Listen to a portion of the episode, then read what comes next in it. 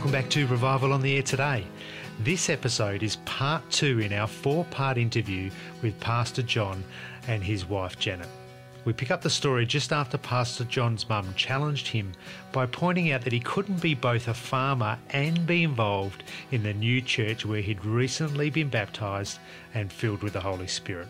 So he took the path not that would lead him to riches of this earth, but heavenly riches. If you haven't listened to part one, I highly recommend that you hit the pause button now and go and catch up on the story so far. It's pretty amazing. Settle in, grab a cuppa, unless you're driving, of course, and enjoy this great conversation with two people who've dedicated their lives to serving God.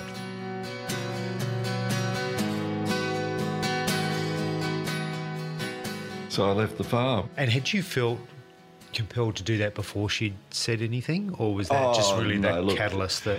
I mean, Len was pretty rugged, uh, but he was such an evangelist and he was great with young people.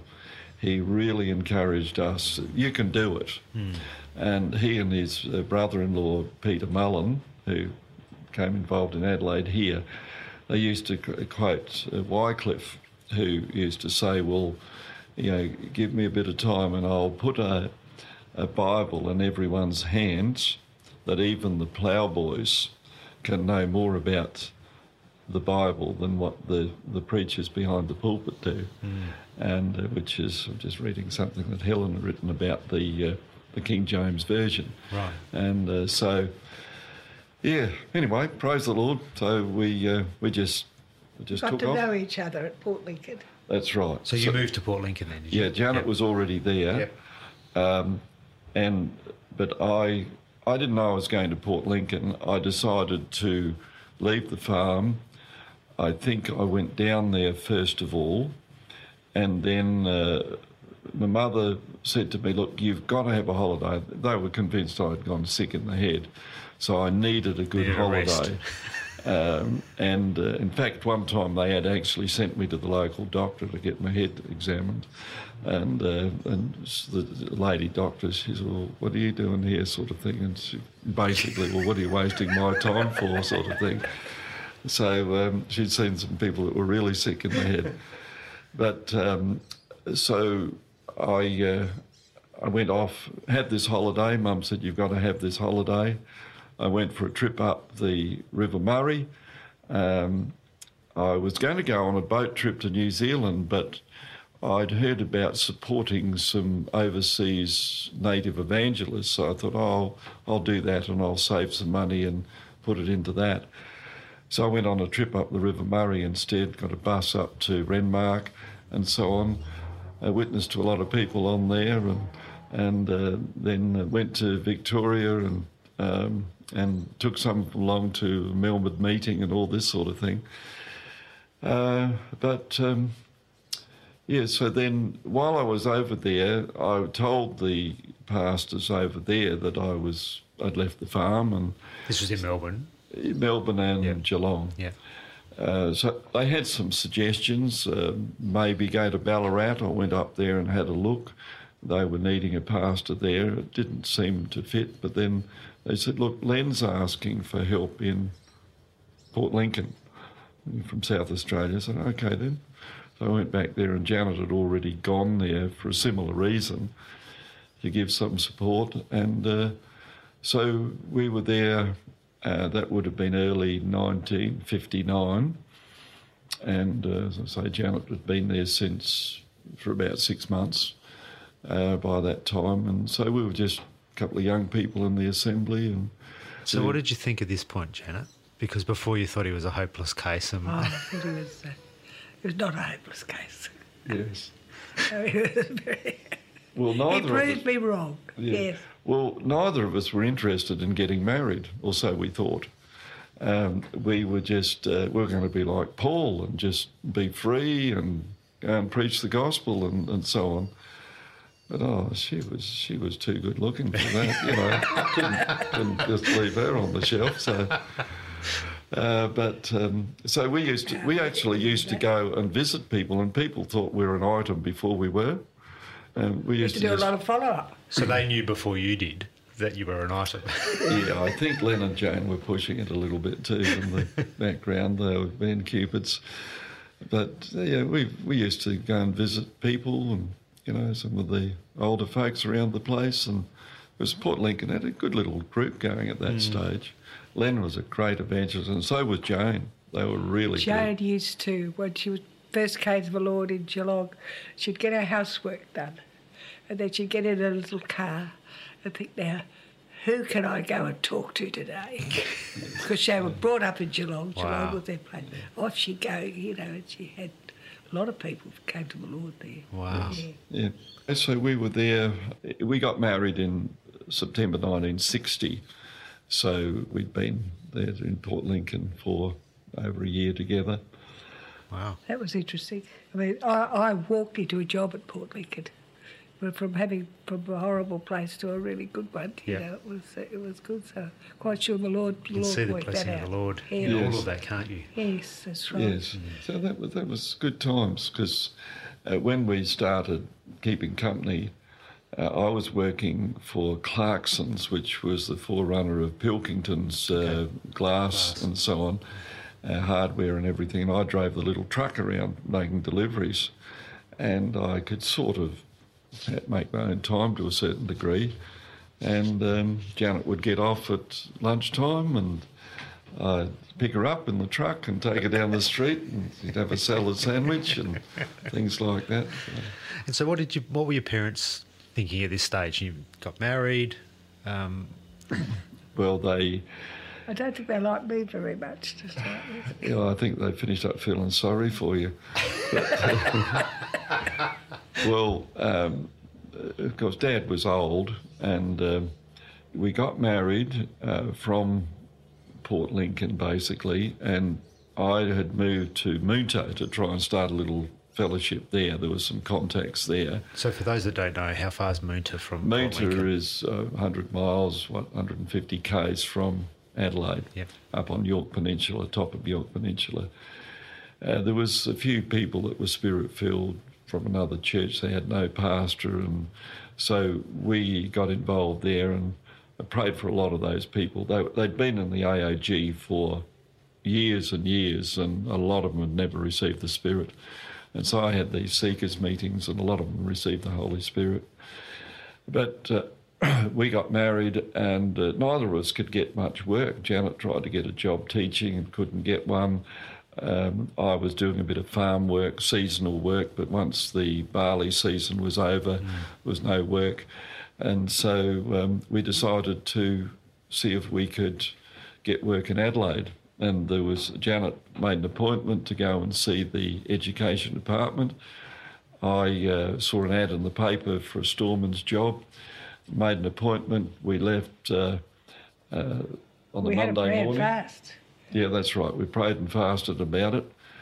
And uh, we left early on the Monday morning, got here at 9.30 in the morning, and by lunchtime we both had a job and a house to, to, to rent. You So know, we decided Adelaide was where we were Yeah. going. Those prayer and fast things work, don't Yeah, they? that's right, yes.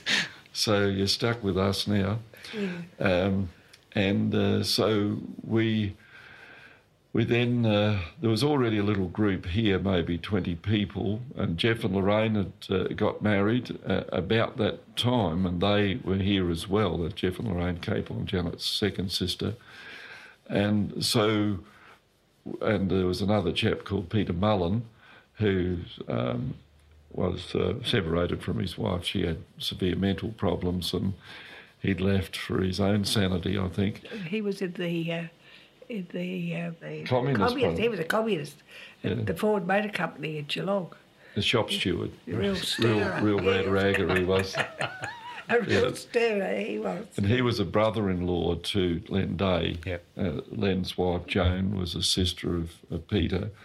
And he tried to talk Len out of what had happened to him. And he wanted to talk to this, uh, this Jack Clay. So uh, it was arranged, and uh, he came in just to if you knew the guy, you can just picture it. And uh, right, well, I don't want to listen to this rubbish. And, and Jack says, look, let's let me tell you about it. He said, look, I know all about church. I've been to church. He said, look, you've never been to ours. He said, let me, let's give me a little bit of time and I'll, and then I'll answer your questions afterwards.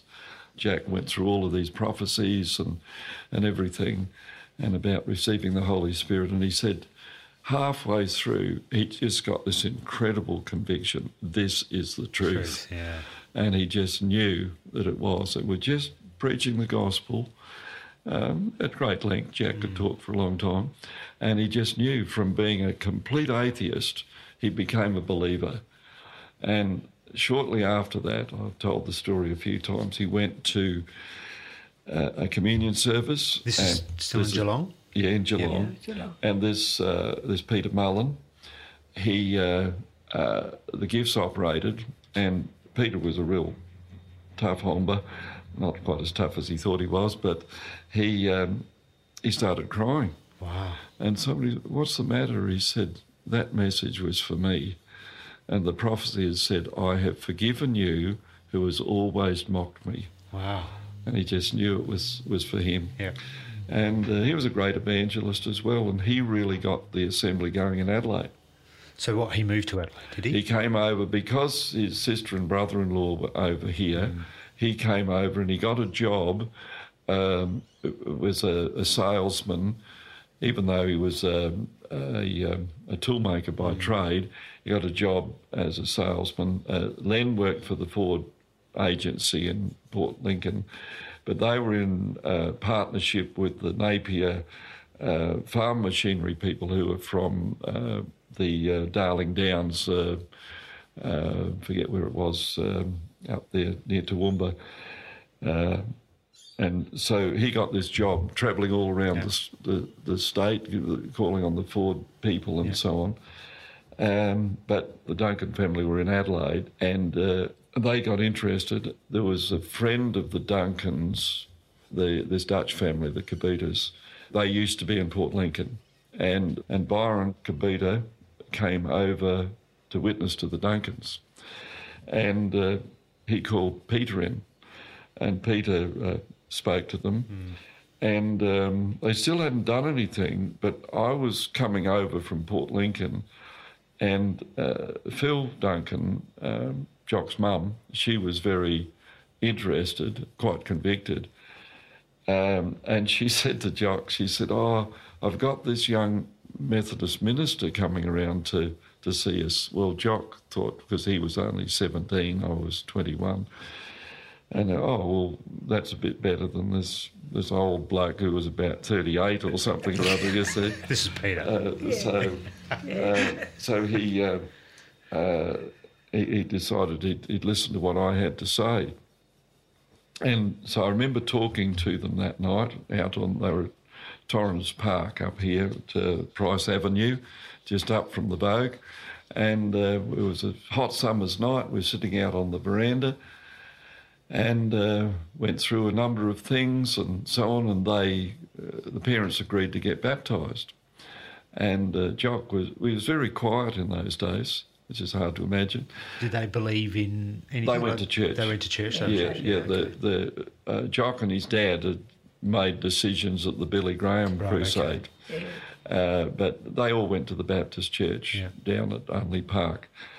Uh, but that particular night, they agreed to get baptised. So um, Gordon and uh, Phil Duncan and Jock, um, who was the middle uh, son, they all got baptised down at Brighton Beach the next day, uh, which was interesting in itself. Why was that interesting? Well, uh, for those who didn't meet Jock's mother, she was um, very um, interesting. Um, she, she was. One way Uh, of putting it. um, she was. Uh, what was the word? Uh, but just to describe a little bit of it, everyone knew when Phil arrived at our meetings because she would have several great big bags with all her stuff in, and she'd go and sit right in the middle at the at the Vogue and push over past a number of people and then talk to everybody on the way in, and then uh, sit down. But she was a great evangelist.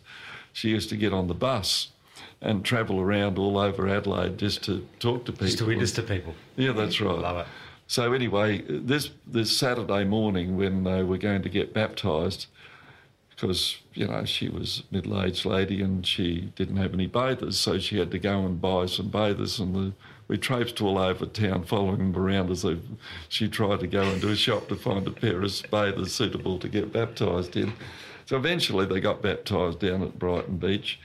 I'm not sure when they received, but um, sort of Jock's story, he he sort of had second thoughts and was pulled back, but his dad sort of uh, you know, pulled him into line and said, "What sort of a character are you to um, get baptised? You're not going on." So he went to a meeting and received the Holy Spirit and never looked back since. I'm going to get his and Yeah, Helen's right. story at some Yeah, point. So that's right. We've already yes. booked Well, them in. He'll he'll tell it. He'll tell it how he believes it happened. But we're happy to take any lowdown on Pastor Jock on this uh, from you directly. yeah. So you're in Adelaide. Yes. We haven't talked about the aeroplane adventures. Oh, tell me about the aeroplane adventures. In fact, Emily said, "Oh, you've got to ask about the aeroplane adventures." Yes. right. Well, you were involved in that I from the was start. too. Yeah, I was boarding with them. You see, they decided to go to get an aeroplane. and So who was this? Len Len Day. I was boarding with Leonard. Yep. And he had to pass the uh, navigating thing, you see. But he didn't do that. I was the one that did that. What? All these charts and things, you know, used to come in. This is, oh, I did all right at that, yes. So you did the charts, and he submitted those as Yes, I used to do them. well, you know, they'd ask questions like, if you're flying such and such a direction, Yes. you've got a wind coming this way. yes, What correction do you have to put on Yes. with the direction you're going in? So it wasn't very difficult, but anyway, did all that. But went flying with him lots of times. Went up to Ceduna. Well, obviously, because if you weren't flying with him, who was going to tell him what he needed to He do? would follow. He would follow a road map or, or the coast. Or, Oh, the train lines were good to follow. and it hardly ever rained over there, so it was, all right. so he was pretty well right. But anyway, What sort of plane was just a little? it was a, a, a Proper. Percival Proctor. Yeah. Mark Two, yes. So it was um, sat four people. But uh, he'd, uh, he'd he'd land in the paddock and all sorts of things. Yeah, you know, wow. So that was quite exciting. So one one time he said, "Right, we'll go over to Geelong. Do you want to come with us?" Oh yeah, that'll be all right. Go and see my parents. And uh, took off, and we landed um, in a, in a paddock. Couldn't find a paddock really, but he found one eventually nearby. There was a, the river, and then there was a great big levee bank, and then this paddock where he landed. Landed in that, that was all right. It had been pretty wet, and the ground was soggy and everything. And anyway, he took off again, and he went, he went, he disappeared over the edge of the of the levee bank. 'cause It was a very high one. Disappeared over there. There looking what on earth's going to happen next. Going to be flames and smoke or something when he hit the ground. But he didn't. He must have given it everything it had to, because it took off and landed. And he went and landed in Geelong on what they called what they called it? Common. The common, the Geelong common. And he said, what he used to do is fly over and chase all the cows and that away that were on it, and then, he, then he'd land. But anyway, he did that. And that's when it was coming back, it's only a four-seater, but he had five people in it. That was, I was one of them. And taking off, there was a common which was flat, and then you had to go over a hill and down the other side. And he was so close to the houses. You could look. I, I was standing up, looking down the chimneys, you know, right? down into the to the to the valley below, and away. I thought, oh well, that's all right. I sat down then. Everything was all right. And so, why did he buy the plane? Is it just to, To, to get Just- around just- all over Eyre Peninsula. Yeah, right. Because to witness to people, or for work, oh, or to for follow, there, there was a few people in Ceduna still, yes, and there was a few in Whyalla. yes, and, uh, and of course in Port Lincoln, where the main happening was at Yes. that time. So That's right. So now, yeah, so you're married. You're now in Adelaide. yes, Um, both got jobs, which are Yes. clearly blessed of the Lord. And I think you said there was around twenty or so That's people right. at that Yeah. point. What year was this? it's 1961 Okay. when we came here, Yeah. and uh, we lived uh, together with uh, with Jeff and Lorraine, and uh, there's Peter Mullen, and we uh, we had a house um, not far from the airport, and uh, yeah, so we were there for a while, and. Uh, And we shifted to Glenside.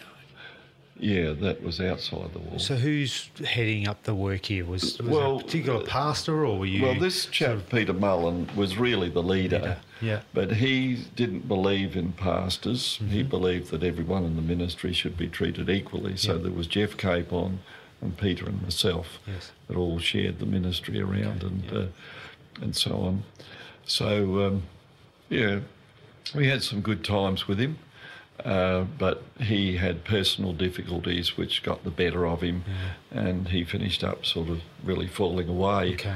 Uh, I think he made his way back and finished up in a little Pentecostal group down in Hobart. But he, uh, how I became the pastor, um, it was because the leader disappeared, which is. a and you're looking shock. around going, Who, who's going to do the job? Yes. People would say, "What are you looking for this Peter?" John said, "Well, I don't know where he is." That's know. right. Yes. Yeah. So anyway, that's another story.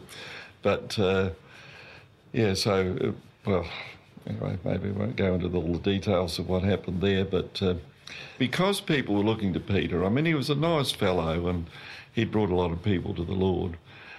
So when he left, a number of people sort of left as well. Sure. And uh, went off, or maybe they were leaving before this, but it was, the Lord wasn't blessing it because it had got to the point where his morals were not good. We'll leave Yeah, it at that. Yeah. And uh, so in the end, I kept pleading with him to stay, but in the end, I found out what was going on. So I said, Look, you've got to leave for the sake of the little group here. Mm. He went to Geelong where his sister had gone back to this Jane Day and said, Oh, John told me to leave. So she rang me up and told me off. And I said, oh, Hang on a minute. you know. Uh, so, uh, uh, and that was just before Christine was born.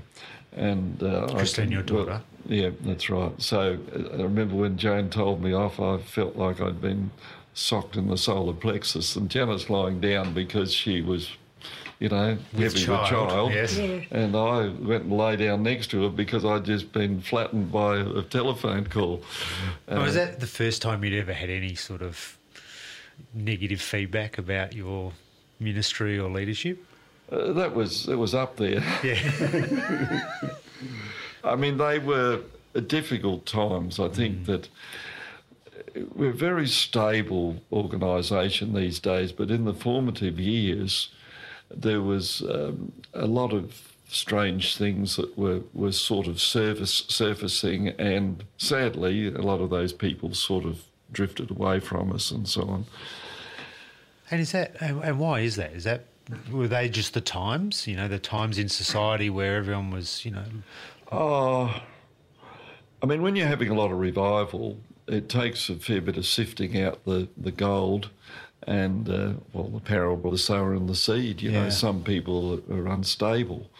Uh, they that in a, a good and honest heart bring forth fruit with, with patience, persistence, and others are caught out with the cares and riches and pleasures of this life, and some are on shallow ground, and some get a bit fanatical, others, you know, just their flesh gets the better of them and so on.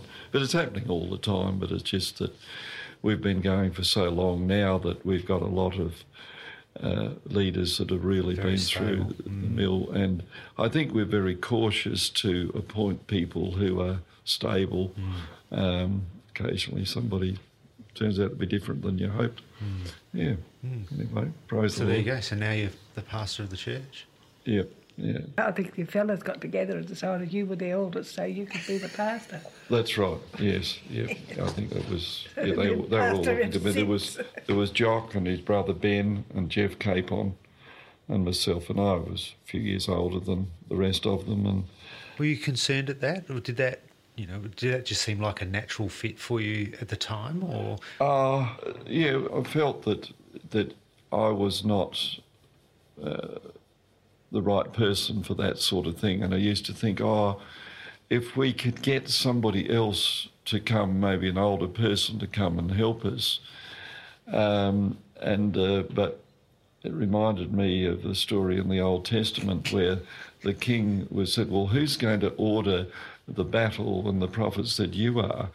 And uh, so that's sort of how it happened. there's plenty of examples, Moses, there's plenty of examples of people right, saying, yes. "Hey, isn't there somebody else to do the job other That's than right. me?" Yes. So, um, and, and Jock has been fantastic. You know, he's sort of uh, always been right there to support me. We haven't always agreed on everything, but we always uh, re- respect each other. And so, Jeff um, was a very solid citizen. oh too. yeah, no, he was great as well. So, um, yeah, so that was that was here in Adelaide, and, and the assembly really folded up in uh, where we were meeting in in Wayville because uh, with Peter leaving and um, and others being a bit disillusioned and so on, and they went off to other churches. But we'd had uh, some interest up at Elizabeth, Okay. Um, and um, And so, really, was it the core group of families at that point? Was it? Well, there was remained in the church. There was, um, yeah, the, the family were there, um, but also mainly from Port Lincoln contacts. We had a number of Dutch immigrants that were involved, um, but then we got people up at Elizabeth were witness to, and from various quarters, and we started campaigning up there. Um, Jock's brother Ben had got married, and he was in the Air Force and living in Elizabeth Park, and Jock was boarding with them. And Jock, I think he'd been to Port Lincoln and tried to help out there, but that wasn't going all that well either. And so he said, "Oh, he'd like to do some campaigning at Elizabeth," and he was organising it, and I used to go up and do the preaching. And then people started coming to the Lord. So when it sort of got messy here in Wayville, we well, let's start up in in Elizabeth because there were bigger Pentecostal churches and people going off there. Well, if we go to a suburb where there's nothing much happening, well, we can establish something. And uh, we went up there and we finished up. Uh, Ben and Anna were there. Uh, Jock was still single. He uh, got a job up there. Uh, Jeff was working up that way. He was working at WRE, it was called. Um, and uh, uh, Lorraine got a job teaching there. By this time, uh, we had our Christine. Uh, so, um, and I got a job up there as well. So we all moved and lived in housing trust flats or rental accommodation and so on. and so, what around what year is this? Now? Uh, well, Christine was born in 62, so it was around the end of 62. yeah, okay. And uh, so we were there for 14 years. We were in, in Elizabeth. There's quite a story to tell around Christine, isn't there? Yep, yep. And Christine, oh yes. When she was born, they came came to me, I think the day after or something, and said, oh, she wasn't breathing properly, and they didn't expect her to survive. Really? And uh, she was a bit, bit of a worry there for a bit. It Yes. must have shocked you, I imagine. Yes, as- well, it, it's not supposed to happen to us. No. We're No. spirit filled. We're serving the Lord. And it- Exactly. it's not going to happen to us. But I know the uh, the nurse who was in charge of the uh, of that section of the nursery. She came to me the day after I was told this, and she said, "I don't know what's happened to your little girl, but she's all right." You know. She, So, she- so what happened? So you, you got told that she might not. Yes, she was told she wouldn't see the night out. The she night was, out, and She so- was born on the 27th of July 1962, and so it must have been on the uh, the the day of uh, the 31st um, that that we were Janet was told this, and I came in to see her, and um, that night we were having a, an outreach at Elizabeth. We'd hired a hall there, and we were showing a film, and um, it was about healing. And uh, I was to preach on healing. My own daughter was dying in hospital, so I preached to myself as much as anybody. So Uh, how did you feel getting up in front of everybody?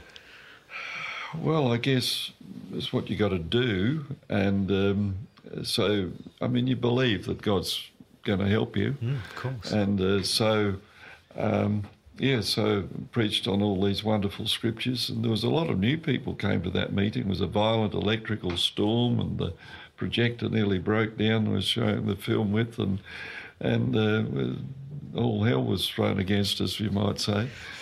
But uh, And for the youngsters listening, the projector was a real with with, with some cellulose film on it. That's you know, right, with two yeah. spools Yeah. running around. that's right. But that wasn't all.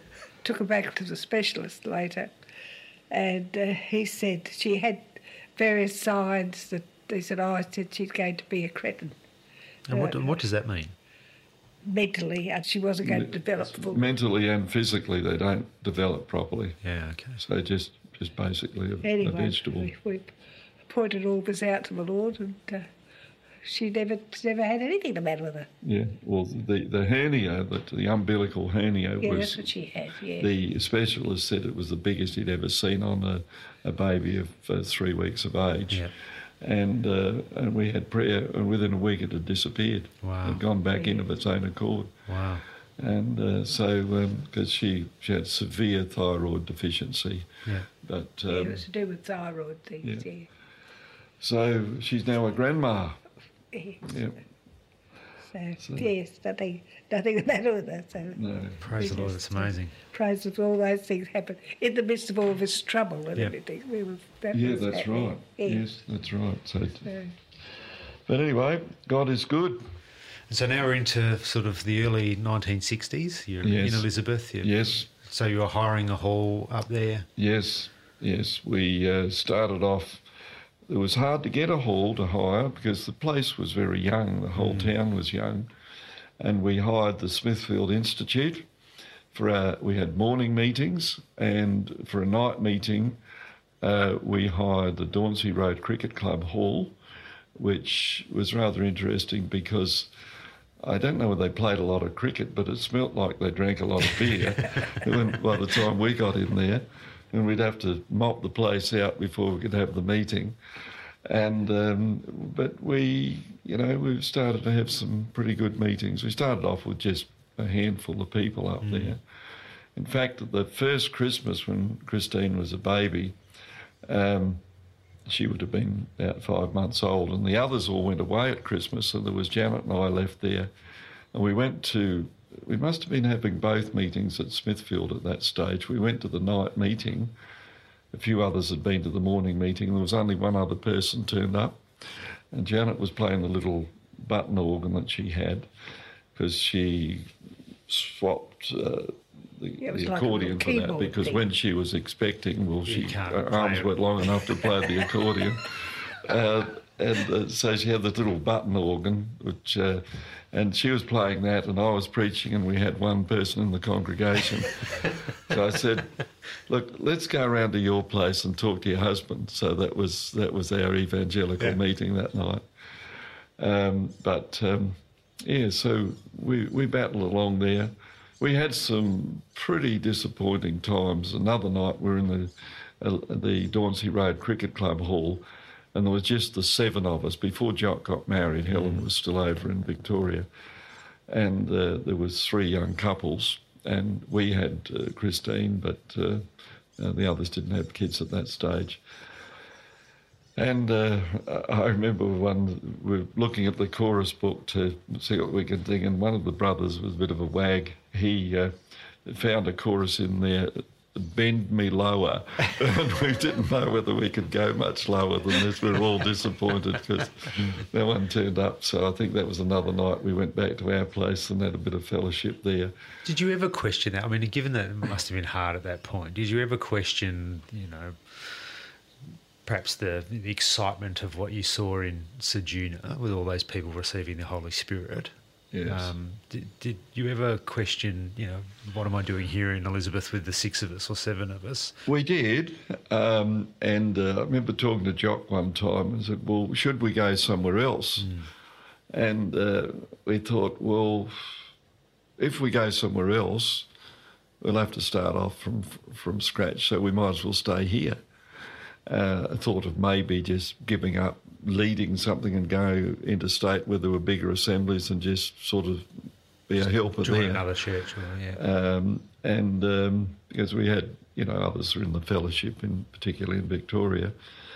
So um, no, we just, uh, but we always seemed to get new people along.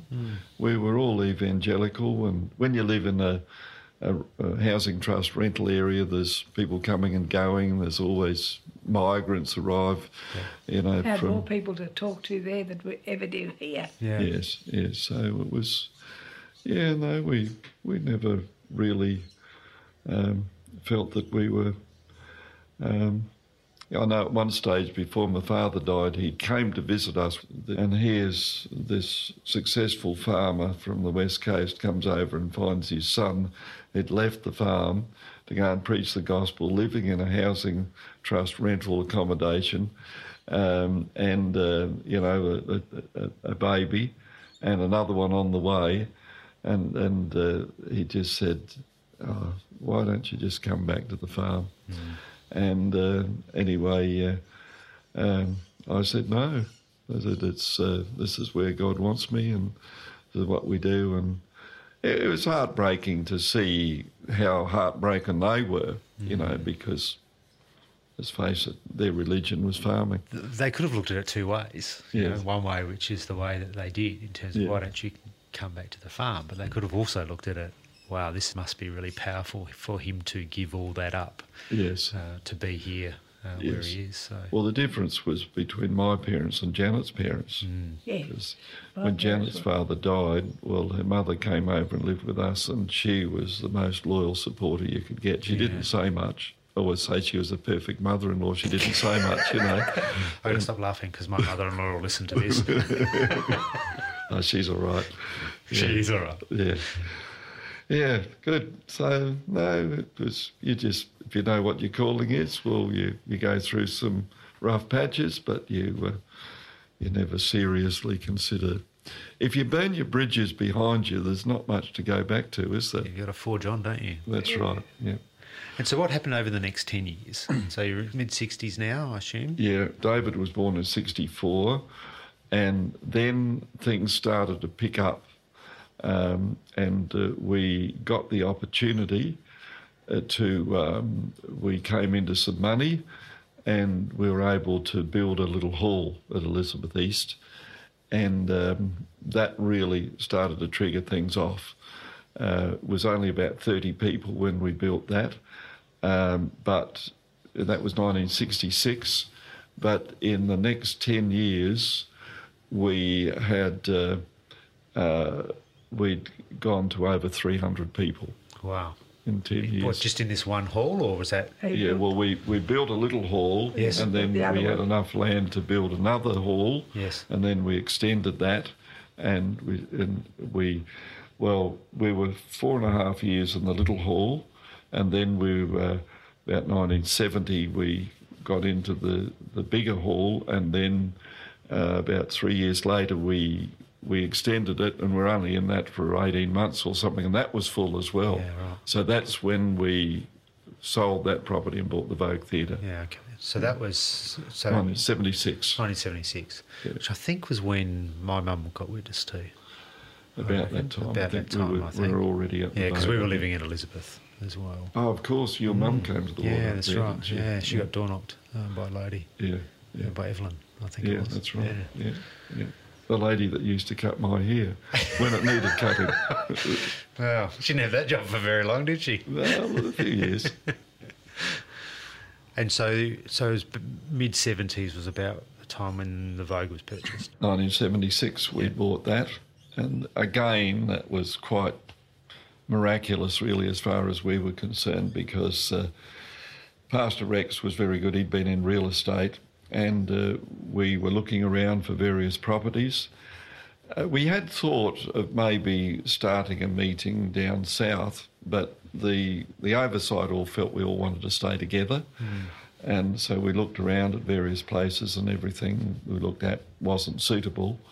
But um, the right timing, uh, colour TV was coming in, and uh, running a cinema wasn't a profitable business anymore. They had this huge place that seated, uh, I think, about 600 people at the time, and because uh, we'd redone the seating downstairs since then. Um, and uh, there was the the Clifford Theatre people had, I think, five theatres on their books that they wanted to sell.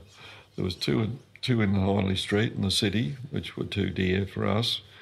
There was one at Semaphore, um, and there was the Capri and the Vogue. And uh, the uh, the Vogue was like the city ones were the dearest, but the, the the Vogue was the next dearest. And uh, thought, oh, maybe the Capri and the Semaphore was a bit out on a limb. So, uh, but Rex was good. We, you know, we want the Vogue, and because he lived at Candlelight Gardens, that helped a bit. and, uh, um, but um, he was very good, very persistent. So again, we had to sell the property at Elizabeth, and without Before going, you could commit to buying the Vogue, or Yes, Yeah. yes. So, uh, um, and you know, it was all buying that was subject to the sale of the other, and so there was what they wanted for it and what we had been offered by one uh, church that was interested in buying the Elizabeth property.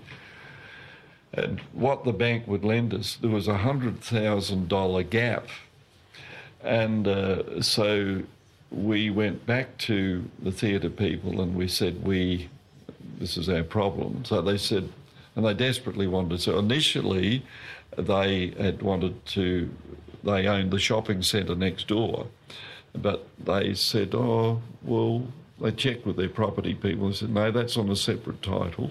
So that's Oh, so they're originally trying to sell the whole lot. yeah, they? that's right. Yeah, right. And uh, uh, so, anyway, they said, okay, well, we can sell the, the Vogue separate. And even then, there was 100,000 between what we'd been offered. But in the meantime, they said, we really want to sell it.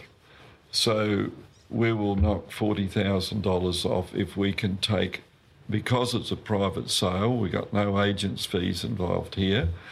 Uh, and we can take all of our projection equipment and all that sort of thing out of the place, including the emergency generator and everything. We'll knock forty thousand dollars off, and then uh, in the meantime, we found another buyer who came For the property from the property at Elizabeth, and they came up forty thousand dollars more. So there was a twenty thousand dollar gap. We went back to the bank and they said, "Right, we'll lend you an extra twenty thousand. Wow. So we're able to move in there uh, in October 1976, and the floodgates opened.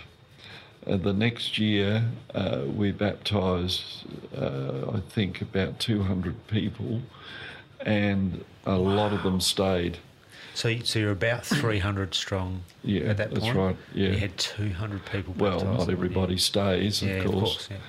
Uh, but uh, over the next uh, five years, we uh, we filled the Vogue up, uh, and it went from 300 to 800 people, and um, we had to put more seating in downstairs and all that sort of thing. So by by 19 well, it was less than five. It was about five years before we started up again at Elizabeth.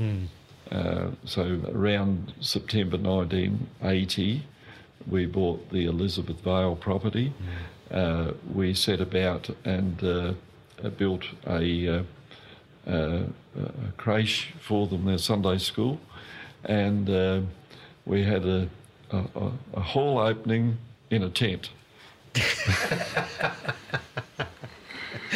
We, we put up a, a big marquee where the main hall is now, and uh, we had an official opening, um, and um, but we had more revival again, and so the little hall, the Sunday school, was pretty well full right away, and uh, so um, we immediately set about to build the main hall. Yeah. So I think it must have been 1981 we had the first hall opening, and a year later we had an, another hall opening. Yeah, okay. And it all continued to grow, and the Vogue filled up again, and we started down south. So that time in the sort of mid to late seventies, when you know you'd had the Vogue and, it's, and it filled up you know, in such a short space of time, have you ever thought about why that happened? Like, in, why was there such revival at that, at that that particular point in time? Because I've heard other people refer to that time, Yes. and obviously I, you know, my mother and, and my you know, my family came along at that time too. Yes. Was it part of what was happening in society at that time that so, people were, yes. you know, more open to you know, to new things? Well, or- all our fellowship around Australia were having exciting times as well. Yeah. It was so exciting that we hardly knew what was going on in other places because they were all, we were all busy with their own revival. Okay. Because you obviously had a very big you know, counterculture movement. You had Yeah. hippies and other people around yeah. that time. That- so you had a very, that helped- it was a helped a very different society than, than perhaps it Yes. is today. Yes, I think that then uh, people were dissatisfied with the establishment and they were breaking away from that um, and they were prepared to consider alternatives. Whereas the current generation are more interested in getting a good education and making a lot of money. Um, and um, so, and the society's become very godless as well. So, Absolutely. yeah. Anyway, praise the Lord. So we're in the 80s now. Yes. Vogue, Elizabeth. Yeah. And when did the Woodcroft? Well, was, that was really much later, wasn't it? Uh, let me think. Oh, I think we were starting to. Uh, can't quite remember what date we started having meetings at Moana Moana, yeah. because the Vogue kept on filling up. Yeah. What a nuisance. Yes, and uh, And for so- those that aren't in Adelaide, so Adelaide's a very you know, north to south type Yeah. city, which is bordered by the hills and the coast. That's right. And so it's quite a sort of long, sort of narrow. So Elizabeth's up in the north, Yes. uh, the Vogue's in the centre, um, Yes. and you know, sort of Moana and Woodcroft are in the south. That's right. So really, you've got a whole part of the city that was really unserviced, I imagine, Yes. until the Moana. Yes, meeting right. started. We, we had a lot of, even when we were at Elizabeth, before we came to the Vogue, we had a lot of revival down south. And people were just travelling up. That's right, the surfies. Oh, of course. from Seaford and Yep. Moana and those sort of places. They were uh, uh, was some pretty amazing testimonies amongst them. See, uh, Pastor Graham, um, he when he uh, well he'd received the Spirit as a, a boy in Geelong, uh, in Melbourne rather. And uh, he went to college, uh, agricultural college out at Horsham, and that's where he met Maureen, and they got married um, and they they came to Adelaide, and then she came to the Lord.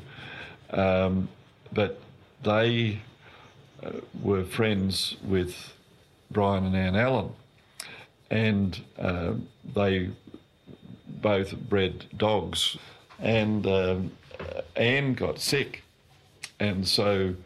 Um, Pastor Graham went to them, and uh, she was in hospital, and he said to Brian, "Would would Anne like us to pray for her?" And Brian said, "Well, I don't believe in anything, but she'd like that." So I remember going in to visit her in the hospital in the Royal Adelaide, and having to go out because the doctors wanted to treat her, and eventually got a chance to pray for her, and God healed her. And uh, she'd uh, had an operation, but some sort of uh, blood clot had settled somewhere or other, and she was paralysed from the, the waist down or something, you know. But anyway, God healed her of all of that. And of course, she uh, got out and she came along and she got baptised. And that was an interesting time because by this time we were in the second stage of the Elizabeth Hall. It wasn't the little hall, it was the. the I thought it was a little hall. no, I think it was the. I can remember him being up the back of the uh, of the, the the first stage of the hall, and um, it was an interesting time because uh, it was Christmas time, and we used to go down to Kingston Park uh, and uh, put our tents and caravans down there. Uh, Where's- or just tents, I Kingston Park? down near Brighton. Okay, yep. Yeah, there's uh, there's a nice caravan park down there, and we'd come back to Elizabeth to run the Sunday meeting, and uh, Brian uh, came along uh, with with Anne because she'd been baptised. Whether he got there when she was baptised, I'm not sure, but this day he was there, and he was a fanatic for work. He was a ceramic tiler. He used to work seven days a week. So he took the time off to see what his wife had got mixed up in. And I can still recall the end of the meeting, the people talking up the back, and I went up to Brian and I said, What did you think of that, Brian? Never heard so much rot in all my life, he says. Okay. Well, then, without knowing it, I said the magic word. He's an Englishman, you see. I said, Brian, would you like to come to our place for a cup of tea? Well, he could not refuse a cup of tea. so I said to Janet, we got this new family coming around, and Graham and Maureen, because all our kids were little, you know. Mm. And, and Janet said, You've forgotten something. I said, What's that? We've got nothing in the house. We're camping at Kingston Park. Oh, well, the deli's open. So we went and bought you know, milk and tea and, and uh, sugar and whatever else we needed. And we got them around there because Graham wasn't a pastor at the time. Mm. so Brian could put up a good argument. And we're chatting away, and I said, Well, look, you can all stay here, but I've got to get back and run the second meeting. So, anyway, they all came, and I thought, Oh, that's it, you know, we'll, we'll never see poor Anne. She, I don't know if she'd even received at that stage. The next Sunday, they're there again. And Brian kept on coming back for about six weeks, and we had an Easter camp at Clarendon. We hired the Clarendon Lutheran Youth Camp. And he came down to receive the Holy Spirit yeah. there. And boy, what an evangelist he's turned out to be. I interviewed Pastor Brian at Easter camp, which was really good. So, and I think it was only what eight years later. I think he was the pastor in Mount Gambier, and that's where he's been. Probably, yes, yes. Uh, he's a goer. Yeah, yeah. Oh, there you go. I didn't know that part of the story. Yes, no. There's a lot of really interesting people that uh, have come along. Why don't we wrap it up and yep. we'll uh, we'll come back for a part three and four. Oh yeah, okay. yes, we'll get into uh, the millenniums.